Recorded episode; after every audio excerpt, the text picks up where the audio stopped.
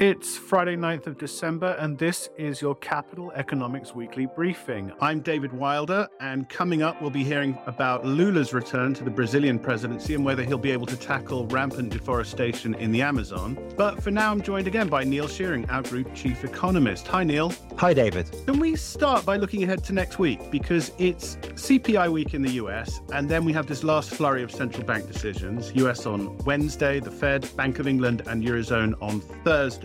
And it looks as though we're going to be seeing some kind of downshifting. We're expecting 50 basis point hikes from each of those banks, down from the recent 75 point moves. The Bank of Canada did 50 basis points at its meeting on Wednesday. But Stephen Brown, who leads that coverage, he's saying this could be the end of the bank's tightening cycle. Do you think that's how the outcomes of, of the coming week's meetings will be taken. Do you think that, in other words, that it'll mark a, a, definite shift in the narrative around this tightening cycle? Well, I think the Bank of Canada are probably close to the end of the tightening cycle than other central banks in the advanced world. But I do think that in the case of the Fed, for example, I think we, we might be getting close to the end of the tightening cycle too. For others, it may not be the end, but it might be the beginning of the the end. I think one thing that's true across most central banks, perhaps with the exception of the ECB, is that there's now a bit less focus on the pace of tightening, whether it should be 175 or 50, and a bit more focus on just how far will central banks need to to raise interest rates to squeeze inflation out of the system. The ECB's still a bit more focused on the pace of tightening, but I suspect that by the time we get into to next year, early next year, the debate there will shift too. So I think that the debate is shifting away from scrambling to get back ahead of the curve on inflation and do we hike by 100 or 75 or should it be 50 and uh, and the pace of tightening are much more towards the terminal rate. In other words how far do interest rates ultimately need to to be raised it's striking. I'm reading through these the, these previews of these central bank meetings, our our central bank watches, which go out a week before the meeting. And as you say, there is a, a tonal difference in discussing the Fed and the Bank of England versus what we expect the ECB outcome to be. Andrew Kenningham talking about the, the possibility, at least, of a 75 basis point move next week, even though our forecast is for 50. Why is there this apparent divergence, do you think, between the US, the UK, and, and Europe? Yes, that's right. We forecast 50 basis point increase by the ECB in the coming week. We wouldn't be surprised to see a 75 basis point increase. And our forecast for the terminal rate's a bit higher than what is currently priced into markets too. Um, I think one of the features of this whole inflation cycle and the monetary policy tightening cycle has been that the US has tended to lead the UK, which has tended to lead Europe or, or the Eurozone. So inflation picked up first and, and, and accelerated more quickly in the US initially, and then it took a while to filter through in in Europe. And the same is true of the monetary policy tightening cycle. The Fed was first off the mark and has and and, and has raised rates uh, more aggressively in this cycle so far. So I think there's a sense in which the ECB is a bit has a bit further to go. It's, it's been a bit further behind in this story, just because inflation's been a bit slower to pick up in the eurozone, and, and so they're still playing a bit of catch up there. So I think that accounts for the fact that there's still a debate about should it be 75, should it be 50, rather than just how far do we need to raise rates. That's been less of the focus so far. I think everywhere, though, central banks are grappling with this idea that we've discussed in the past on this podcast, which is because the old models of forecasting inflation have been shown to kind of fall short in this cycle, the old frameworks for thinking about inflation are perhaps a bit deficient now how far do they need to raise rates? And what's marked the ECB out is a number of members of the governing council are talking about having to put more weight on actual inflation rather than forecast inflation when thinking about how far rates might have to be increased. That obviously leads to leads you to a possible risk that they they over tighten. And I, I, guess there's a flip side of that. And um, talking just about the the messaging that comes with next week's decisions, we've seen particularly with the US where at the merest hint that there could be a shift in the aggressiveness of tightening and, and markets start partying. To what extent are central bankers going to have to be careful next week in making sure the market gets the message about their policy intentions and the fact that presumably the, the battle isn't over yet? I think this is the big challenge facing central banks is that there's a risk that if they send too strong a signal or, or even given a, a, hint that they might be approaching the end of the tightening cycle, the markets move slightly ahead of where they'd like them to get to, financial conditions loosen, perhaps prematurely in the eyes of central bankers, and that therefore they have to tighten further in order to get financial conditions to tighten again. So communicating their policy intentions, I think, is incredibly difficult. Now, we've done some work looking at what's happened at the end of previous tightening cycles. And I think for this reason, it becomes quite quickly apparent that central banks almost never pre-announce the fact they've ended the tightening cycle. They almost never communicate at the end of the actual tightening cycle that this is the end for exactly that reason. So I think that the challenge of communication is a, substantial one. And I think it's for those reasons that we shouldn't really be expecting the Fed or any other major central bank for that matter to give us a very strong hint that they've they finished tightening. This idea of staying the course, it feeds into a lot of the financial commentary around the central bank predicament, particularly in the US you know, policymakers shouldn't be like Arthur Burns, the Fed chair in the early 70s, who's always been accused of, of easing policies too soon and reigniting inflationary problems in the US. And they should be more like Paul Volcker, who's seen as this, this model inflation fighter who dared push the economy into recession to win the battle. At the heart of all this, this fear that once again we're going to end up with with wage price spirals, and it feels like a very 1970s framing. And we're speaking in the UK, where every day brings news of another group of workers going on strike over pay and conditions. It does all feel a bit like the 1970s in terms of industrial stoppages, but it also seems worldwide. You know, just to take three examples, you've got Cathay Pacific workers in Hong Kong, uh, steel workers in the Korea, in the US. I think rail workers were talking about going on strike. Certainly, the New York Times is is is on strike, and and there was even a report that that staff at the ECB are considering striking over pay. So, are these comparisons with the 1970s justified. Can you talk a bit about wage pressures and how they fit into our general view about what's happening with inflation? Yes, obviously we we've had conversations in the past, and this is a theme that has been recurring. Are we returning to the 1970s? And I think it's easy to get seduced by that narrative. Inflation is an obvious similarity. Industrial unrest strikes is another backdrop of weak, slowing, negative growth, high inflation, stagflation. It feels very 1970s and of course, you've got an energy shock going on as well. And one of the salient characteristics of the 1970s was the two big oil shocks. So I think there's lots on the surface that, that is very similar today to what happened in the 1970s. But our view is the differences are perhaps rather more important. In particular, labour markets function very differently, and product markets are different too because of globalization but labour markets in particular have been deregulated, they're much more flexible. And I think what's more, if you look across a broad range of labour market data, we're starting to see some signs that conditions are loosening too. So I suspect it's going to be some difficult months over the winter period, particularly in in Europe with kind of stoppages and strikes. But I think that as labour market conditions start to loosen, perhaps some wage pressures and will, will start to ease. I'm more interested actually in the comparisons with the period after the end of the Second World War, and in particular because that entailed a huge shock to the supply side of economy. So during the war, obviously men were mobilized into the to the army there was female workers took their place either on the land or in factories. So there's a huge shift on the supply side of the labour market. And what's more, at least in the case of the UK, you had a huge army of workers on the land from that were prisoners of war. If you look at the, the UK's experience after the end of the Second World War, workers that worked on the land, prisoners of war, went back to, to Germany, uh, and demobbed men from the army had to be kind of reintegrated into the to the labour force. And of course, the structure of the UK economy had changed through the war. And we saw for, for about two years some really substantial structural pains and, and frictions in the in the UK economy. Um, shortages of miners at one point, shortages of truck drivers at another point, difficulties getting fuel around the country as a result, and then those would start to feed shortages elsewhere in the country too. So you had trouble getting coal around the country. That cause problems for steel mills, for example. All of that, I think, has very real echoes in, in, what's happening today. And of course, you had inflation in part because of wartime price controls being relaxed. So again, differences, but similarities.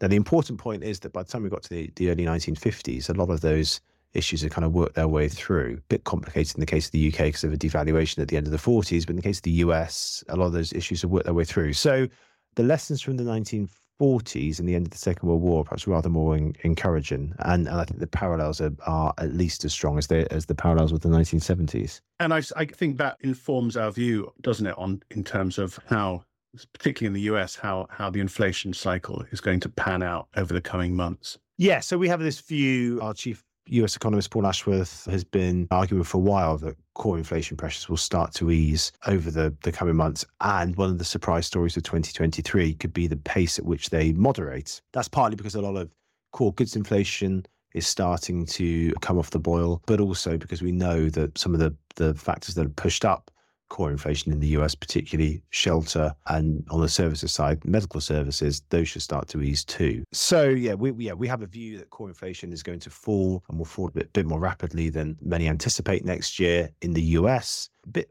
slower to fall back in the UK, but ultimately we we do get there in the UK and in Europe over the next couple of years. So yeah, central banks have a bit more work to do in the short term, but I think over the medium term, which I mean in the next kind of two or three years, there's more reasons to think that inflation will stay, you know, at kind of two, three percent, something like that, than was the case 12 or 18 months ago when central banks were talking about flexible average inflation targeting and, and perhaps going soft on inflation in order to achieve other goals.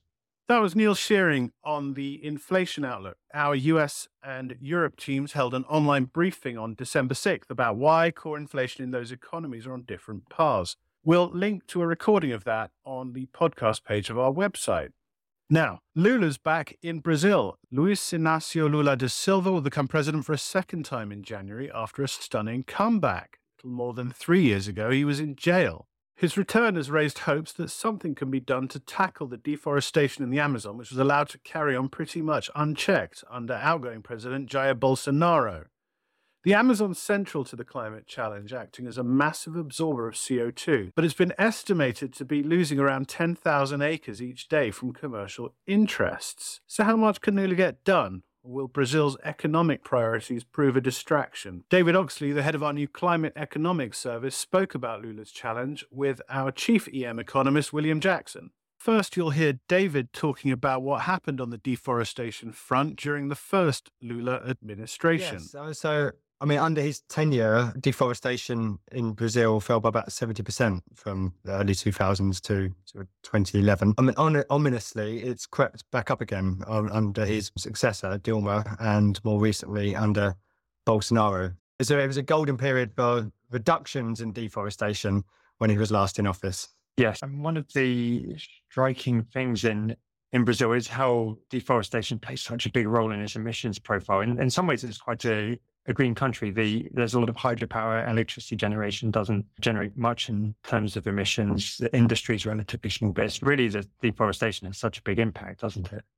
Yeah, and as you say, I mean, hydropower is of outsized importance in Brazil, similar in, Paraguay. I think in Paraguay, neighboring Paraguay, almost 100% of their power comes from hydro. And Brazil benefits from that, as does Argentina, northern Argentina. But as you say, I mean, deforestation really is a it's a sort of vicious circle when it comes to greenhouse gas emissions. So not only does removing trees reduce the size of the carbon sink and the ability of that forest to remove carbon dioxide from the atmosphere, that land, once it's been deforested, is then typically converted into agricultural land, particularly for producing beef and livestock, is also problematic given that that's a major contributor of methane emissions. So yeah, as I say, it's, it's kind of a, a, bit of a Jekyll and Hyde character in some respects, Brazil, when it comes to emissions. Yeah, I think you also touched on a really interesting point in a recent report about biodiversity. COP15 is on the on the agenda, talking about similar issues, and deforestation in the Amazon clearly has a, a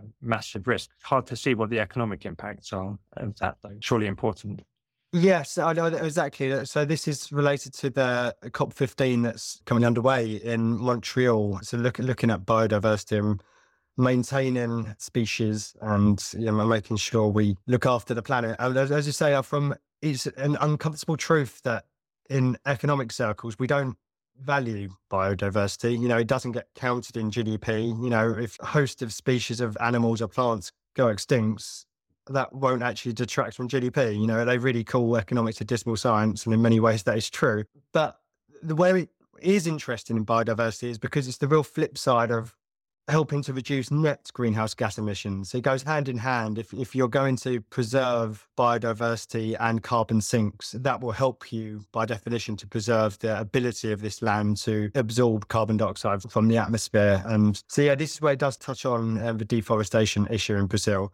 But the key thing I argued in that report was that preserving biodiversity and carbon sinks is very much a, necessary condition to to tackling climate change. But on its own, it's it's not going to do a huge amount to bring things down is no substitute for reducing gross emissions. So that's very much where policymakers' focus should be over the coming decades. Yeah, that's that's really interesting. I, I think there's also a, we, we've had Lula come to power and a lot of optimism about him being able to play a big role in tackling deforestation in Brazil. But just from my own perspective, looking at this, I think there have to be question marks about whether he can have the same success that he had in the 2000s. One of the one of the big there's, there's clearly a lot of political willingness both in Brazil and and the rest of the world for Lula to be successful here. But the the sheer resource side of it in Brazil may be more difficult. The from the economic side, there's been a lot more attention on debt risks and big budget deficit that Brazil has been running for years, which means he, he simply may not be able to dedicate as much resources to monitoring deforestation and increasing security in the Amazon to try or providing financial incentives to, to curb deforestation. And, so, so, sorry, I was just uh, fundamentally, I was always intrigued as to where's the incentive to reduce deforestation. I know Brazil is a is a meat loving country and you know, eat far more uh, on average beef than per capita than other countries. I mean, it's so even with the greatest will in the world to reduce deforestation. I mean, how does that interplay with Brazilian demand for beef? You know, like, yeah, is that an intractable problem? I think this could be a really important point of attention. Like you say, David, Brazilians consume a very large amount of beef relative to other countries. It's part of the, the food culture and it's going a bit outside our economics areas of expertise, but it's unclear if that's really going to change. And yeah, indeed, Lula, when he, he won the election, he said now everyone's going to be able to eat picanha again. Picanha is a, a Brazilian cut of beef that is very popular. So on the one hand, he's he's appealing to, to the electorate with the promise that you'll be able to eat more beef, your incomes will rise, you'll be able to eat more heavier in meat than, than before. Yet at the same time, he's pledging to curb deforestation, which seems like it would require beef consumption to fall. I mean, there might be technological adaptations that might be able to mitigate some of this, I suppose. But there, there does seem to be an inherent tension there. Yeah, no, it's interesting. I was gonna, I was gonna say, I've, I've read a lot of stuff about coming out of Australia about trials of different food additives that they can give to cows and other ruminants to reduce their emissions, as it were. Intriguingly, I remember reading about this particular type of seaweed that you can give to cows. Apparently, reduces their methane emissions by up to 80, 90%, but it's just not commercially viable at this stage. But that's interesting. Well, it's interesting. So he's, he's certainly not pushing Brazil down the ve- vegan path. He's, he's trying to tread the meat loving path and uh, also while bringing deforestation down. Definitely. There are some other economic incentives, but I'm not sure how big they are. One, one area is that the EU is monitoring deforestation very closely. There's actually been a free trade deal. There was decades in the making between the EU and Mercosur, the South American country group that includes includes Brazil. It took decades to make it. It was agreed, but it hasn't been ratified because the EU is seeking a political commitment from Brazil to curb deforestation. That could that could proceed under Lula. The issue is there's not now there's less appetite in in Latin America to proceed with that deal. It's not clear that Lula himself is particularly keen on this deal that was ultimately signed by the Bolsonaro government, and very recently the Argentine government has talked about needing to to renegotiate it. So it's not clear if there's a big economic incentive from the rest of the world yet for Brazil to to have much success here. Okay, just uh, from an outsider of somebody who doesn't follow Brazil as closely as you, I mean, my perception from following the climate side of things is that Lula's been treated as a bit of a rock star since he's been re-elected. He like he descended on COP27 in Sharm el Sheikh, declaring Brazil was back, and you know, has become a, a, bit of a darling amongst people, hoping that, he's going to be successful um, reducing deforestation. But am I, am picking up a sense that so outside looking in gives you might be giving him quite a rosy perception, but actually, if you if you look a bit more closely at some of the domestic challenges he's facing, it's yeah, it's certainly more problematic looking from from Brazil looking out. Yeah, the, it's right. I think a good point to bring out that distinction from sort of outside in perspective. The attention's been on a lot of attention's been on the the climate agenda under Lula. Within Brazil, a lot more focus has remained on fiscal policy. It's been the key issue really for Brazil's economy and financial markets for years now initially, when Lula was elected, that there was a small honeymoon period of a, a, week or two. There were hopes in the markets that he would govern as a pragmatist. He'd given a lot of indications that way.